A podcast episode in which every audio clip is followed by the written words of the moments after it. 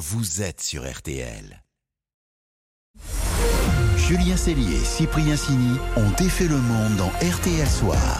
Effectivement, 18h40 minutes, il est grand temps de Ah. défaire le monde dans RTL Soir. Cyprien Sini, Isabelle Choquet et Laurent Tessier en studio pour l'info autrement jusqu'à 19h. Et 19h, je vais y arriver.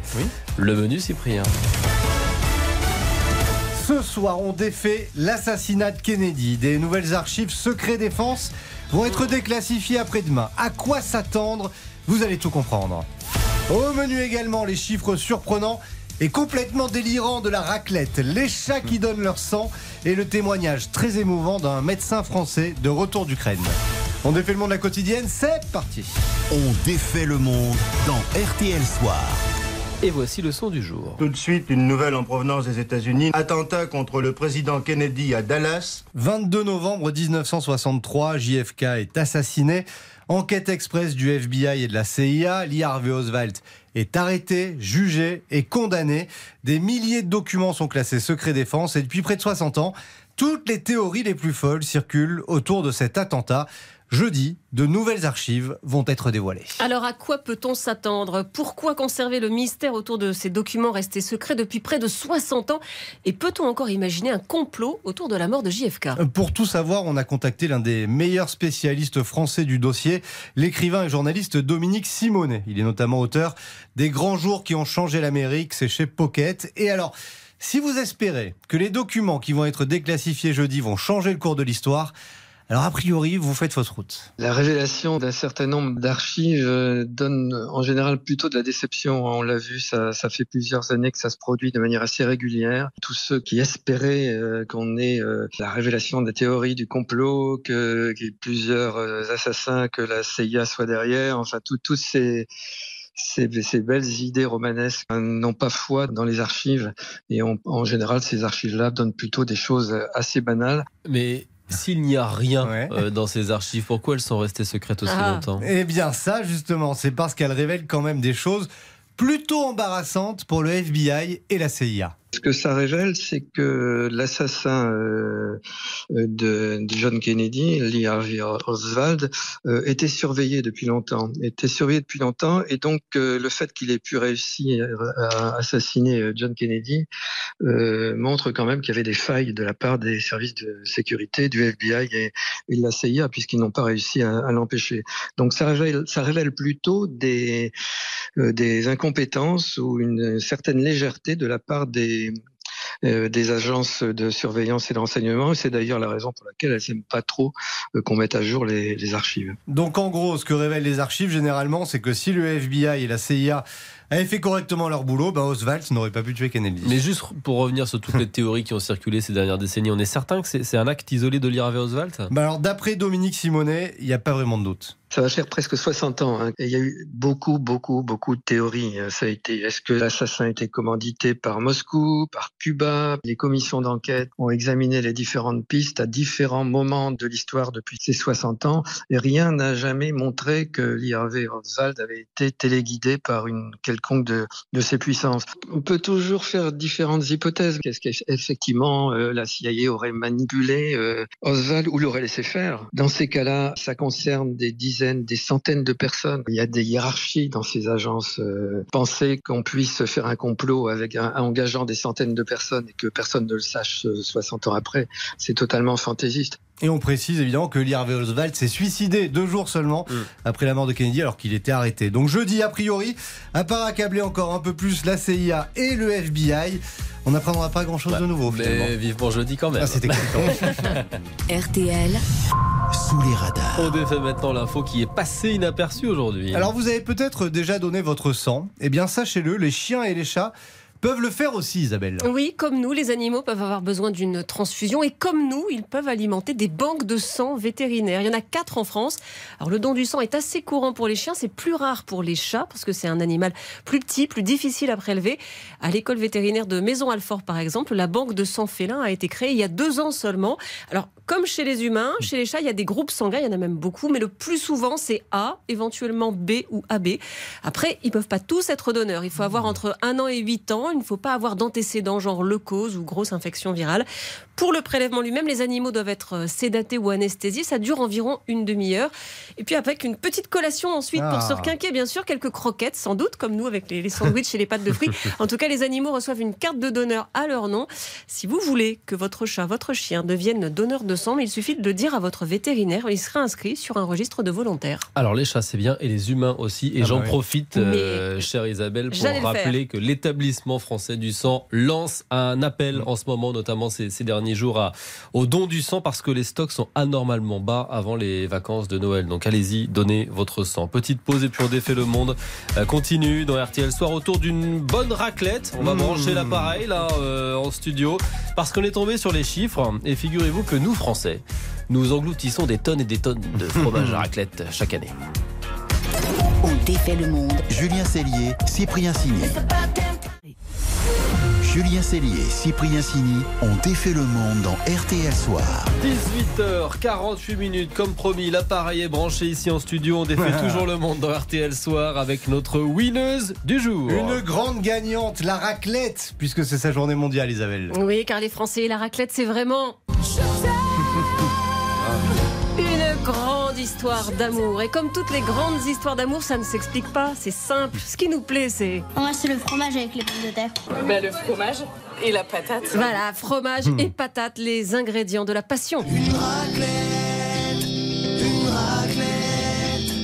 Entre nous, c'est bien plus qu'une amourette. Tu es parfaite, avec ou sans rosette. 39 000 tonnes de raclette consommées l'an dernier. Troisième marche du podium fromager derrière l'indétrônable Emmental et plus très loin du camembert. Bon, c'est vrai, la raclette et le clacos, rien à voir. La raclette, c'est un plat. Un plat convivial, devenu meilleur ami du confinement. Ah oui, ça il y a deux ans, resto fermé, les ventes d'appareils et la consommation de fromage avait bondi, c'était très spectaculaire, à tel point que... C'est une rumeur qui s'est répandue bien au-delà des vallées alpines. Y a-t-il une pénurie du célèbre fromage en ce début d'hiver? Ah, on a eu peur de manquer, hein, fin 2020. Bon, depuis, on n'est plus confiné, mais on adore toujours la raclette. On en mange un peu plus chaque année. C'est même devenu l'an dernier le plat préféré des Français. Mais c'est un amour contrarié. Car cette année, on a toujours peur de manquer de fromage, mais cette fois à cause de la sécheresse, un effet du réchauffement climatique. Et justement, notre raclette. Bonjour le bilan carbone. Eh ouais, pas de raison qu'elle y échappe. L'ADEME, l'agence de la maîtrise de l'énergie, a fait ses petits calculs à partir des, ingrédients. Calculs affinés par un consultant en électricité décarbonée qui a aussi, lui, tenu compte de l'appareil à raclette. Bilan, eh ben, une raclette classique, c'est 2,5 kg de CO2 par personne. Ah ouais, quand même. Oui, quand même. À titre indicatif, c'est six fois plus qu'une ratatouille et presque deux fois plus qu'une tartiflette. Ah. Alors, ce qui pèse lourd en carbone, c'est le fromage. Non, pas la peine de râler, madame. Oui, le, le fromage fait avec le lait des vaches qui produisent plein de méthane.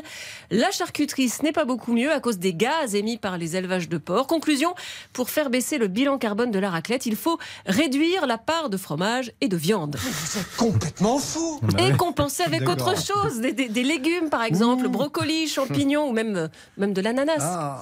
Êtes un grand malade mental Bon, Bah, les patates. carbone de l'ananas, euh, c'est pas terrible non plus. Les patates, ça va, autant que vous voulez. L'é- L'électricité, bon, en carbone, c'est presque rien. En revanche, les bouteilles de vin, il vaut mieux éviter. Je sais pas comment vous dire, c'est systématiquement débile, mais c'est toujours inattendu. Oui, j'imagine, j'imagine quelques réticences de votre part. C'est sûr, c'est pas tous les jours facile d'être vertueux. Je vous les juge. J'ai perdu la tête depuis que j'ai fait Bah voilà, on va tous culpabiliser la prochaine fois qu'on va manger une raclette. Non. Ah bah bravo euh, Mais non. Ah bah merci. Ce qui compte, c'est le plaisir. J'en ai mangé une hier soir. Oui, alors ça c'était notre winneuse du jour, la raclette. Mais Voilà. nous on a trouvé le loser du jour. Oui, c'est moi. Cyprien a raconté une bêtise. Tout à fait. Alors en fait, Harvey Oswald, il s'est évidemment pas suicidé, jamais de la vie. Il a été abattu par Jack Ruby. Dans la, dans la rue. Cet assassinat n'a pas été pour rien dans les théories du complot qui sont venues ensuite. Et Ruby est mort peu de temps après d'un cancer en prison. Voilà, on en saura peut-être encore plus jeudi avec les archives déclassifiées sur l'affaire JFK. Peut-être que finalement vous aviez raison, que tout Non. ça été une théorie. Non, là, il y a des images, je les ai vues dans le J'ai film essayé de vous sauver, mais voilà, le Non, correctif non, était nécessaire. Ah oui, j'ai fait la boulette. Le match des infos pour briller dîner. Allez, le match autour de la table du dîner. Isabelle face à Laurent. Isabelle déroule, elle mène 38-31. Laurent ben, commence à plier sérieusement, mais ne Un autre pas, loser. hein, comme le roseau. Et ce soir, Laurent, non, ne soyez pas comme ça défaitiste. Par le football, c'est Argentine-Croatie dans un peu plus d'une heure maintenant sur RTL. Oui, et mon info pour briller, c'est qu'un ex-joueur de l'Argentine est dans le Guinness Book des records. C'est l'attaquant Martin Palermo, car il a raté trois pénalties Ah ouais. dans un même On match. souvient, on n'a pas fait mieux dans l'histoire. Trois pénalties manqués. Colombie, non Exactement, le 4 Oh juillet là là. 1999, la Colombie. Le premier a heurté la barre transversale, le deuxième est passé au-dessus du but et le troisième a été arrêté par le gardien colombien. Donc record à battre, pourquoi pas dès ce soir. Messi. c'est celui qui avait une petite natte un peu Et ridicule. bien sûr, là. la star de Boca Junior. Ah, c'est Ridicule, vous êtes dur. hein. Bah, ça lui allait pas Mais très bien. ça lui a pas très il a- joli. il a mis du temps à s'en remettre. Allez, l'info d'Isabelle maintenant. Isabelle, vous le savez maintenant, elle est totalement cinéphile. Résultat, on parle ciné, vous en parliez tout à l'heure dans LVT dernière, avec la sortie demain d'Avatar 2, la voix de l'eau. Et mon info, c'est que le réalisateur James Cameron a été le premier homme à plonger seul dans la fosse des îles Mariannes à plus de 10 000 mètres de fond. C'est un dingue de plonger, hein, Cameron, depuis sa jeunesse. Il a plongé plus de 30 fois pour explorer l'épave du Titanic euh, au Ah large ouais de Terre-Neuve, par exemple. Oui, à 3800 mètres. Au départ, c'était pour préparer, après, c'était c'était juste pour le plaisir. Il est descendu aussi à 4700 pour voir l'épave du Miss Park, le, le cuirassé allemand. Je me rappelle pas du film, là, en revanche. Non, Bismarck, il Ouais. l'a pas fait. Et puis en 2012, donc la fosse des Mariannes, Oh. 10 898 mètres de fond en solo pendant plusieurs heures dans un petit sous-marin. Personne n'avait jamais fait ça. Elle est quand même excellente, euh, l'info euh, James Cameron. Ah je suis désolé. euh, Je n'aime pas quand vous regardez comme ça. Laurent, mais je vais donner le point ce soir Je suis à l'image de Titanic. à Isabelle. Allez, RTL Soir continue. Dans quelques instants, il y aura votre journal de 19h. On va bien entendu s'intéresser notamment au match de foot de demain, France-Maroc, puisqu'il y a des bleus qui sont incertains, vous le rappelle. Et puis on va défaire votre monde aussi dans un instant avec un témoignage très très fort, celui d'un médecin qui est parti soigner des Ukrainiens. Tout de suite.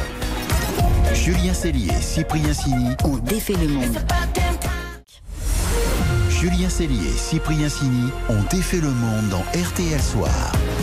18h56 minutes. Dans quelques instants, il y aura votre journal de 19h avec une actualité chargée et dense. Mais juste avant, on défait votre monde dans RTL Soir. Avec un témoignage très fort ce soir, un jeune médecin qui est allé sur le front, Laurent. Oui, pendant deux semaines, Quentin Estrade, interne en cardiologie à Toulouse, était en Ukraine pour apporter une aide humanitaire. Bonsoir Quentin. Bonsoir à toutes et à tous. Comment vous êtes retrouvé à partir en Ukraine pour donner un coup de main? Bon, j'ai- il y avait une crise et j'ai voulu agir sur cette crise, et euh, que ce soit du- d'un point de vue médecin, en me disant qu'il y a des, des jeunes qui souffrent des deux côtés et qu'il fallait apporter un peu d'humanisme et atténuer la, la misère, ou également en étant euh, réserviste dans l'armée française, je me suis dit que la France était engagée euh, pour l'Ukraine, donc il fallait euh, agir et agir maintenant. Et par des liens, grâce à une association humanitaire narbonnaise, euh, Narbonne-Ukraine, j'ai pu prendre contact avec l'hôpital de Mykolaiv, qui était l'hôpital juste à côté de- du front de Kherson, pour aller aider à soigner les, les blessés et les civils. On le disait, vous êtes interne en, en cardiologie, vous avez pu, euh, je sais pas, quitter l'hôpital de Toulouse. Euh, Comment ça s'est organisé? J'ai pris mes congés 15 jours, parce qu'il n'y a aucun accord, sinon, je veux dire, médical, d'aide ou autre. Et quel a été votre rôle exactement sur place? Des actes techniques d'un point de vue cardiologique, en, en majorité des échographies cardiaques. Et après, sinon, je faisais la petite main, autant en réanimation pour mettre des cathéters artériels sur les patients qui arrivaient dans des états euh, graves, ou alors euh, aider au bloc opératoire. Et ça, c'était pour l'action purement euh, médicale. Et après, je pense que le plus, mon rôle le plus important, c'était être un peu le, leur petite oreille, leur confident. Comment c'était? Qu'est-ce que vous avez vu là-bas qui vous a marqué, choqué? Ce, ce qui marque, c'est les contrastes entre un pays très pauvre et des gens très accueillants, entre euh, des moments de joie où vous regardez la Coupe du Monde de football et après, les alertes à la bombe, et après, ces blessés de guerre qui arrivent avec des bras arrachés, avec des ventres criblés de balles. Les coupures de courant, le froid et, l'admiration pour ces gens qui, avec très peu de moyens, font énormément. Vous, vous n'étiez pas très très loin de la ligne de front, hein, c'est quand même très très dangereux. Vous avez eu peur? Bien sûr, quand on fait ce genre de mission, bien sûr qu'il y a une peur, ce serait mentir de dire qu'on n'a pas peur. hein.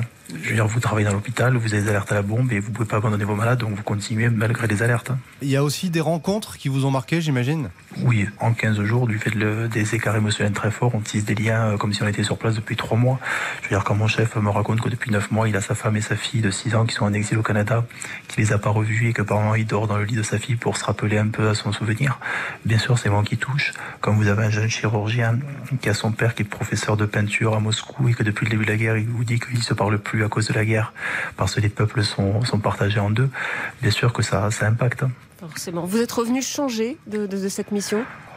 Change, je- oui, je pense forcément. On, on relativise beaucoup plus de choses et après, je veux dire, c'est un pays dans lequel je ne serai jamais sans la guerre et au final, maintenant, j'ai appris à aimer ces gens, à aimer leur culture, à aimer leur pays et j'ai envie d'en faire encore plus, de les aider pour leur trouver du matériel et essayer d'y retourner. Ouais, voilà, c'est ce que j'allais vous demander. Vous avez prévu d'y retourner le plus vite possible? J'aimerais y retourner sur mon semestre d'été, quand je pourrais reprendre à nouveau des congés de- de- entre mai et, et novembre. Fantastique initiative. euh, Ouais, bravo, vraiment. Bravo et et merci pour ce témoignage, Quentin. Merci à vous. Merci et bravo effectivement pour, euh, pour ce- cette action assez, assez dingue et ce témoignage très très fort ce soir euh, Quentin. Merci à vous les amis dont défait Le Monde, demain. Cyprien, Laurent, À Isabelle. On se retrouve demain 18h40 Match de foot demain. dans RTL Soir pour un On défait le monde et un RTL Soir spécial football avant la demi-finale effectivement. Retrouvez tous nos podcasts sur l'appli RTL.